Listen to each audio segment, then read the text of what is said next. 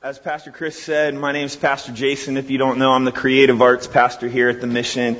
And uh, we're in a series right now called Fearless. And for the last several weeks, we've been going through the book of Joshua. And I don't know about you, but the more I think about this sermon series title, the more it just kind of strikes me funny. Like, I mean, no disrespect to the preaching team or anything, because like I'm a part of that team. but but I think it's because being completely fearless is something that is really hard for me to fully comprehend. Because it's no secret that we live in a day and age where fear is running rampant. Fear is everywhere. There have been times when I was fearful for my wife's safety. There have been times when I was fearful to send my kids to school. I mean, there have been times when I couldn't sleep because there was something going on at work and I was fearful of how it was going to play out. When I watch the news, fear. When I look at my finances, fear. When I think about my health and that maybe one day I might have cancer, fear. Anybody else besides me resonate with any of those? like, I mean, how are we supposed to be fearless when we live in a world that causes us to be anything but? How did Joshua do it? How did Joshua face the battle, the battles and struggles before him while staying fearless? Little background on Joshua. Joshua was a brilliant military leader and a person of incredible spiritual influence. He served his whole life in full obedience to God and that he was, and, and that was really the key to Joshua's success. His unrelenting faith and his obedience to God. And after the death of Moses, God told Joshua that he was with him as he was with Moses. God told him to be strong and courageous and he would never leave him nor forsake him. And, and that Joshua would lead God's people, the Israelites, to the promised land. Right from the very beginning of the book of Joshua, he be, God begins to unfold this plan that he has for Joshua's life. He doesn't give him the whole plan up front, but God gives Joshua the end result, right? And then the first piece to get him going. Isn't that just like God? Isn't that the way God works so many times? See, for me and maybe anyone else who have been a believer for a long while, this moment that Joshua is facing where, is where fear can begin to rear its ugly head.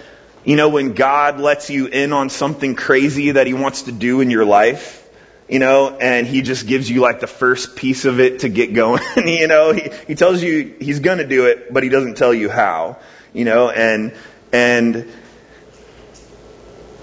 he doesn't give you the whole plan. And anyone, I mean, anyone know what I'm talking about there? Like, I, I, I know I've been there quite a bit. And so here's the thing. Good preachers, people who are good preachers have all kinds of stories in their back pockets about someone else in their, you know, in their life and they whip them out during messages and somehow it always goes along with what they're preaching about and their supply of these stories, it, it kind of seems endless and they're always on the hunt for new ones. So I guess the moral of the story is be careful what you do when you're in a room with a preacher because it might end up in the message. But I, I've heard, I've, I've heard preachers tell stories about missionaries and veterans and lots of stories about their kids and scientists and, and even the occasional gorilla from time to time.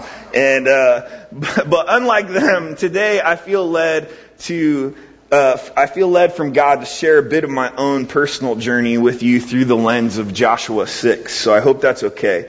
Um, just like when God told Joshua that he would deliver the people of Israel to the promised land, I remember when he first told me he was going to deliver me and my family to the promised land.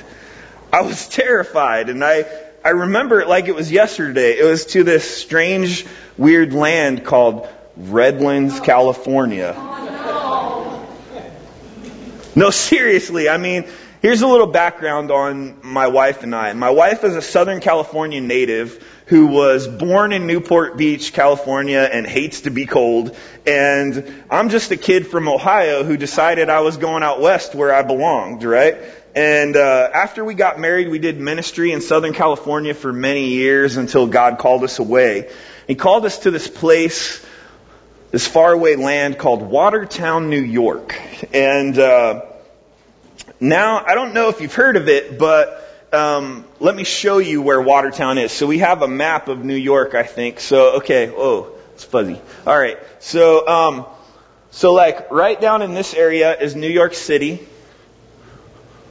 Buffalo, Rochester, Syracuse, and Watertown is that blurry mark right there. And there's Canada.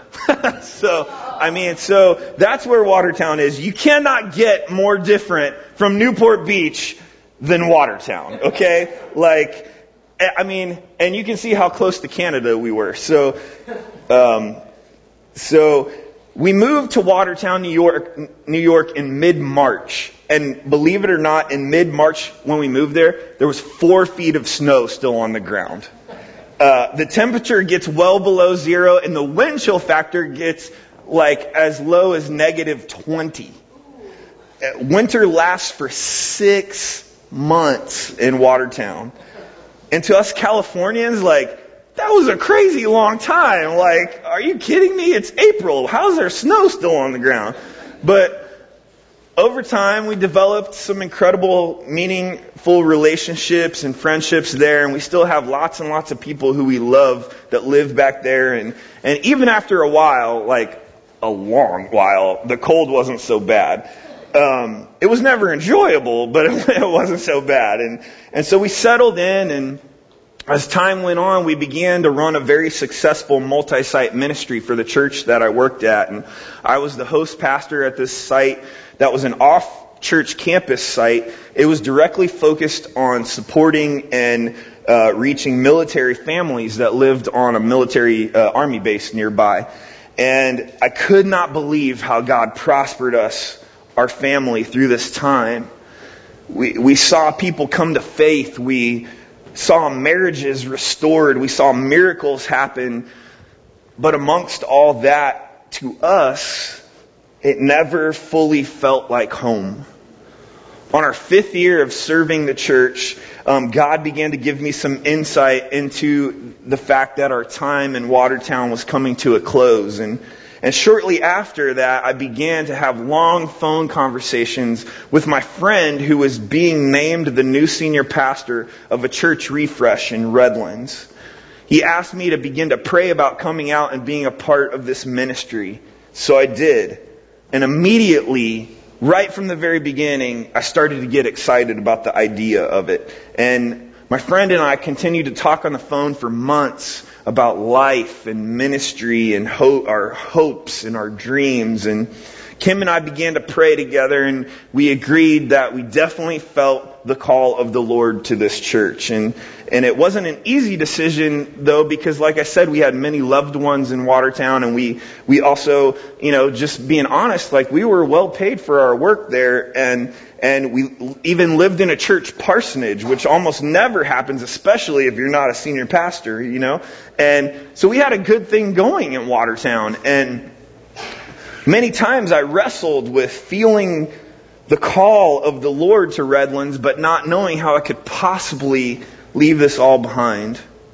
And eventually it became clear that moving to Redlands is what the Lord wanted for us. And we, we began to work out the details. And it was then that I found out how much the church could afford to pay me. and, and it was about a quarter of what I made in Watertown and it was like not even enough for us to like get a place and pay rent and stuff and and not to mention I had no clue how we were going to pay for a family of four to move across the country and live in California, one of the most expensive states to live in, right? You know, and fear, honestly, just fear began to creep up on me. So much so that I called my friend and said that I was sad to say it, but I didn't see how it was even remotely possible for us to be a part of this ministry under these circumstances. And I thanked him for thinking of me, and I thanked him for our phone conversations, which had meant so much to me. And in my mind, it was a done deal. I, I had closed the door on the possibility. And it wasn't until I told my wife what I had done that I began to wonder if I had made the right choice.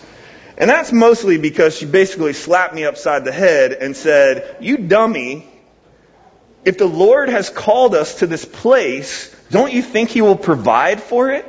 Like, aren't you supposed to be a pastor or something? You know? Right?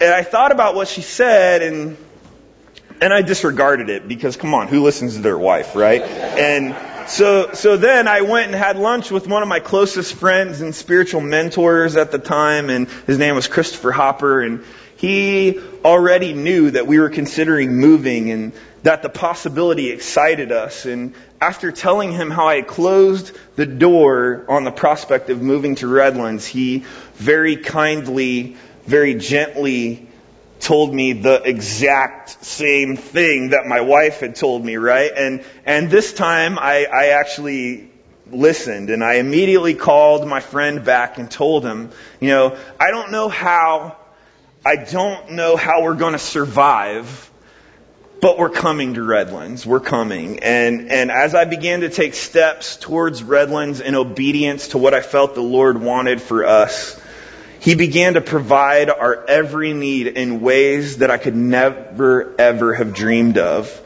It wasn't easy by any means, but we never were in need because God always provided.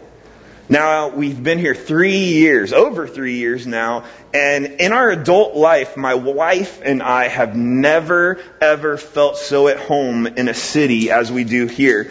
And we love Redlands with a burning passion, and we desperately want to see it reached for Christ. And after six years of long, hard, cold winters in Watertown, Redlands is certainly the promised land to us. Um, it's a land flowing with milk and honey and Augie's coffee. And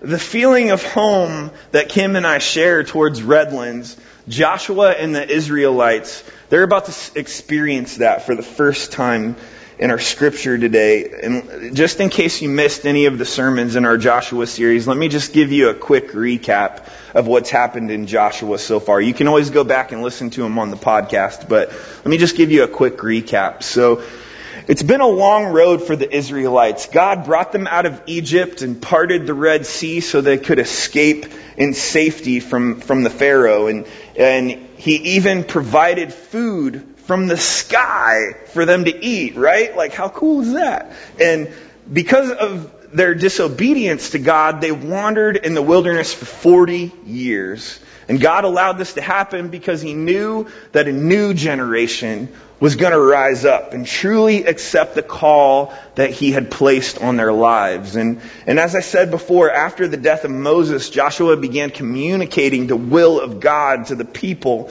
and they committed to following him as they did Moses. Joshua sent two spies out ahead to look over the land that God had promised them. The promised land was actually uh, uh, uh, called Canaan, and the two spies entered a city of Canaan called Jericho. The people of Jericho had openly rejected God and indulged in evil practices and intense idolatry. Uh, they had been given hundreds and hundreds of years to repent of their sinful ways, but they had not done so. So God had to carry out severe judgment on them and strip them of their land. And shortly after the spies had reached the city, the king of Jericho got wind of their presence and ordered his soldiers to find them. And the king feared the Israelites, right? Because all of Jericho, the buzz was going around about how God had protected and provided for the Israelites. And the Bible says that their hearts melted in fear. The, the soldiers and kings of Jericho, their hearts melted in fear. The two spies had been hidden by a prostitute named Rahab. Like all like all the others in Jericho, Rahab had heard the stories of what God had done for the Israelites. And she was no dummy. She wanted to declare her faith that their God was the God in heaven above and on the earth below. She then made a pact with the two spies that she would keep their presence secret until they had escaped safely. As long as when the Israelites came to conquer Jericho, her and her family's life would be spared. The two spies agreed, got back to Joshua safe, and they told him all that had happened. This piece is important because we encounter Rahab again today in, in today's scripture. Um, after the spies returned, God instructed Joshua to have the priests carry the Ark of the Covenant into the Jordan River. The river was flooded, but as soon as the priests carried the Ark, carrying the Ark, set foot in the Jordan River during flood season, God caused it to dry up underneath their feet. And they crossed the river. The Israelites crossed the Jordan River during flood season on dry land. And when they got to the other side, they celebrated this incredible thing God had done. God then began to give them instructions on how, I, how He wanted them to prepare themselves for battle. He went to great lengths to let them know that on the day of the Battle of Jericho, it would not be won by any power that they possessed, but only by the power of God alone. And that day of battle had come. The day of battle had come. And that's where we pick up our scripture today in Joshua chapter 6, verse 1. So I'll give you a second to turn there. Joshua chapter 6, verse 1. I'm actually not going to have you stand today. Normally we stand for the reading of scripture, but this is kind of a long set of scriptures and, and so I'm just, uh, we're, we're going to stay seated today because this is kind of almost like a, a story. So, um, so, alright. So Joshua chapter 6, verse 1. Now the gates of Jericho were securely barred because of the Israelites. No one went out, no one came in. Then the Lord said to Joshua, See, I have delivered Jericho into your hands, along with its king and its fighting men. March around the city once with all the armed men. Do this for six days. Have seven priests carry trumpets of ram's horn in front of the ark.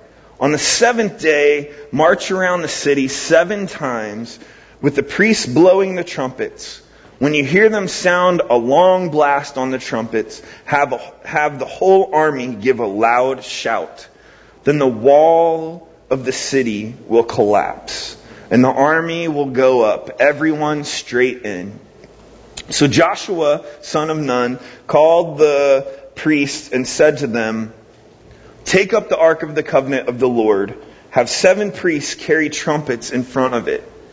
And he ordered the army, advance, march around the city with an armed guard going ahead of the ark of the Lord. When Joshua had spoken to the people, the seven priests carrying the seven trumpets before the Lord went forward, blowing the trumpets, and the ark of the Lord's covenant followed them. The armed guard marched ahead of the priests who blew the trumpets, and the rear guard followed the ark. All this time, the trumpets were sounding. But Joshua had commanded the army, do not give a war cry. Do not raise your voice. Do not say a word until I tell you to shout. Then shout. So he had the ark of the Lord carried around the city, circling it once. Then the army returned to camp, spent the night there. Joshua got up early the next morning, and the priests took up the ark of the Lord. The seven priests carrying the seven trumpets went forward, marching before the ark of the Lord and blowing the trumpets. The armed men went ahead of them, and the rear guard followed the ark of the Lord while trumpets kept sounding. So on the second day, they marched around the city once and returned to camp. They did this for six days. On the seventh day, they got up at daybreak and marched around the city seven times in the same manner, except for that on that day they circled the city. Oh, wait. they circled the city seven times. The seventh time around, when the priest sounded the trumpet blast, Joshua commanded the army, shout, For the Lord has given you the city. The city and all that is in it are to be devoted to the Lord. Only Rahab the prostitute and all who are in with her in her house shall be spared, because she hid the spies we sent. But keep away from the devoted things so that you will not bring your own destruction by taking any of them. Otherwise, you will make the camp of Israel liable to destruction and bring trouble on it. All the silver and gold and the articles of bronze and iron are sacred to the Lord and must go into his treasury. Now, this, get this.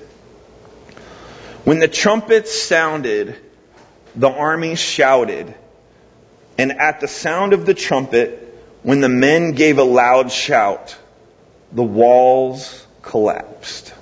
So everyone charged straight in, and they took the city. Okay, I know that was a long scripture, um, but I felt like a lot of that was really important, and there was just no way around it. So, um, so let's set the scene a little bit. Let's just discuss what we just talked about. So, uh, you have Joshua leading the Israelites, and God tells him that it's now time to begin the battle of Jericho.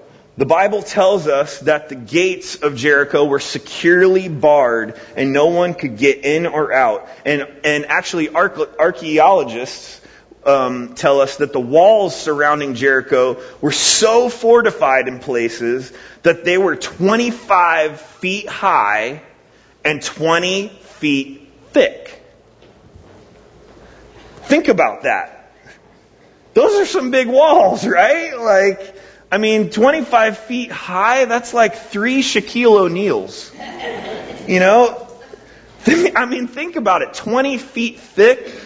I mean, that's about like from me to the end of the chairs or something, you know, like of solid, fortified wall. And yet in verse 2, and this is crucial for us today, God says to Joshua, I have delivered Jericho into your hands. God is telling Joshua, your enemy is already defeated. Just listen to what I have to say. And I'm, I'm thinking, if I'm Joshua and I'm looking at these walls and I'm looking at what we have and, and God is telling me, don't worry about it. I got it defeated. And I'm just thinking like, all right, big guy, what are we going to do? What's the plan here? How are we going to tackle these walls? Are we going to build like some catapults? Because that would be pretty cool.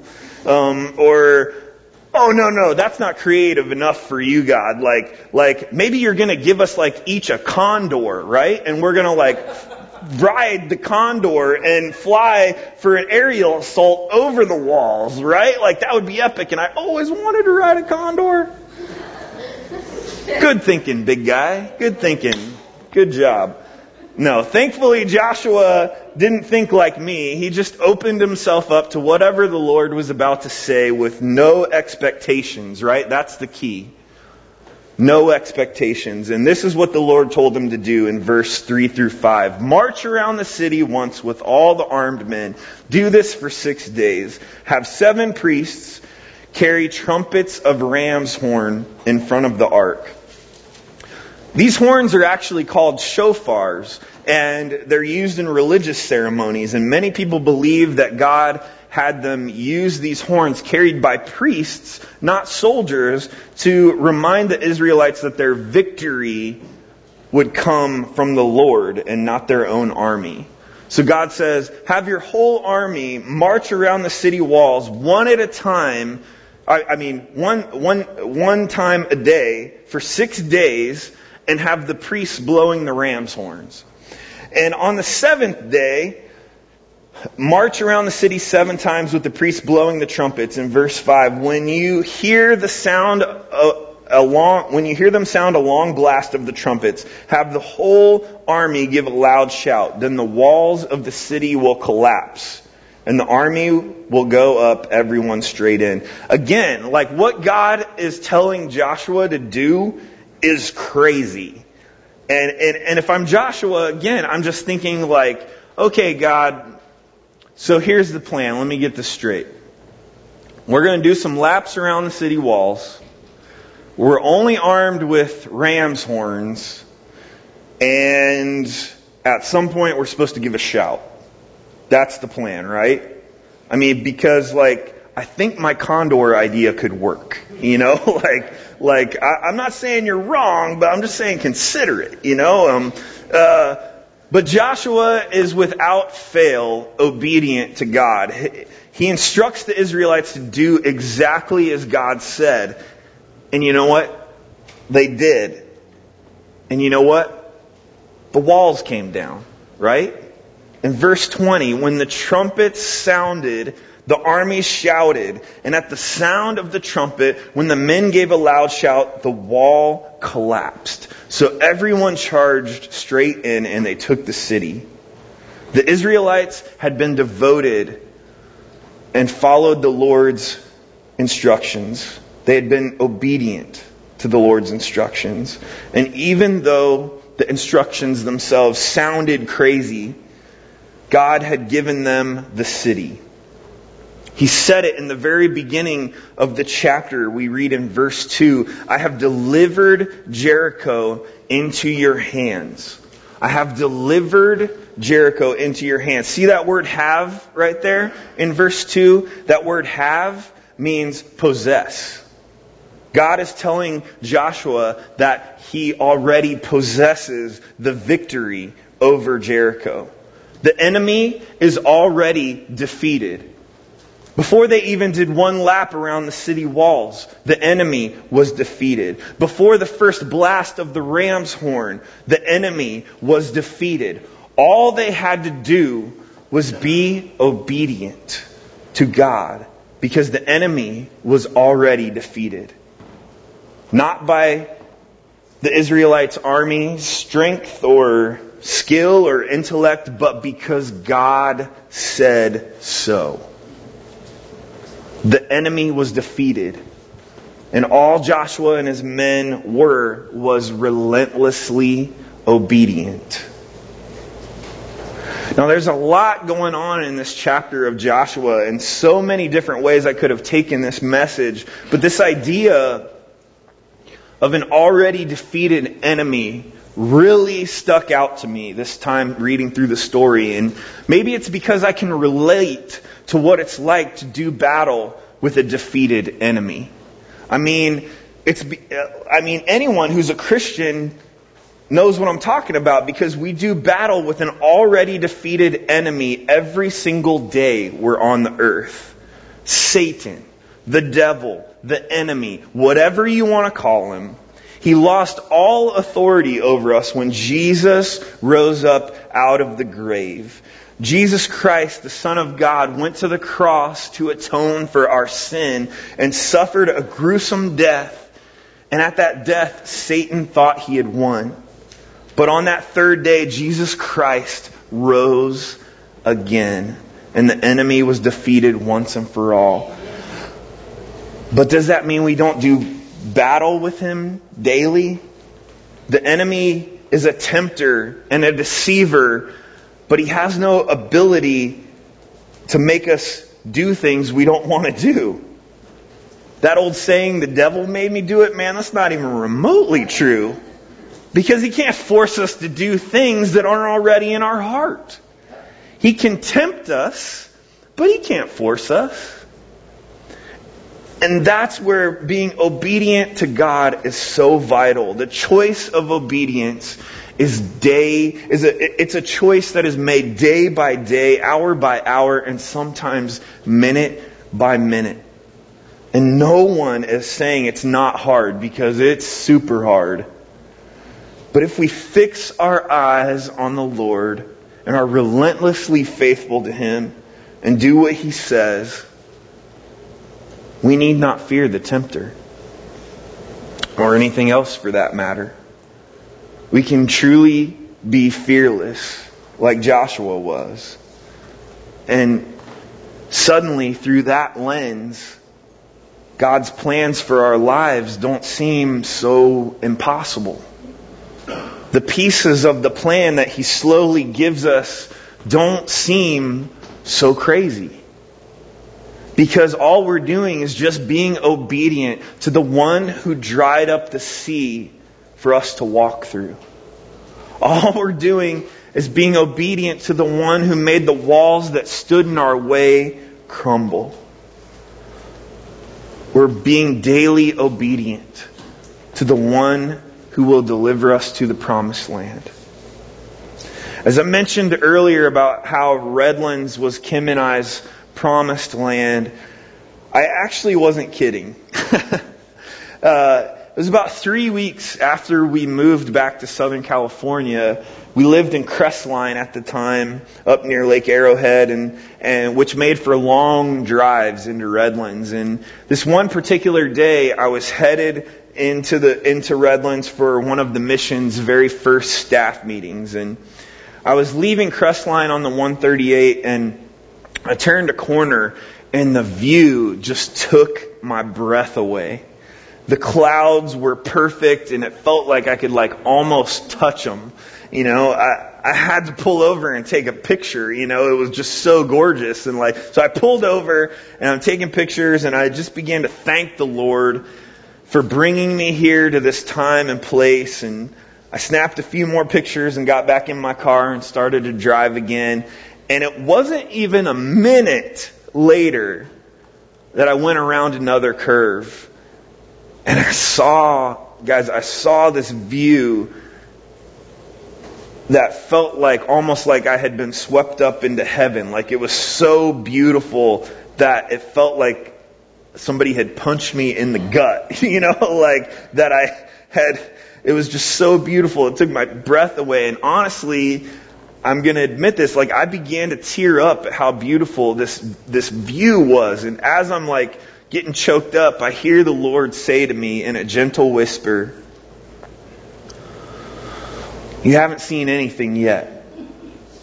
Because what's around the corner for you and for the mission, you wouldn't even be able to imagine. I just began to pray and worship and give thanks in my car the whole drive to Redlands. And I got to our staff meeting and I began to share with our pastor and his wife what I had just experienced. Don and Suzanne Crawford were there too, and we all just began to weep at the Lord's goodness. Ever since then, every decision that I have made as an associate pastor here at the mission, every conversation I have, every song I sing, every message I preach, I have been striving for obedience to that moment and to God's plan for us. We have made many mistakes along the way as a leadership, and I'm thankful that God's mercies are new every single day. But in my heart of hearts, I know we face an already defeated enemy. And God will have his way with you and with me and with the mission. We won't get to see the full defeat of the enemy until Jesus comes again. And believe me, Jesus Christ is coming again.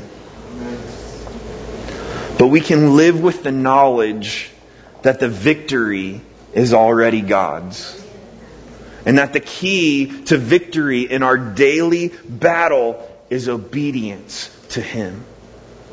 Trusting Him every step of the way. Because what God ordains, He will provide for. So we need not fear. Let's go to prayer. Lord God,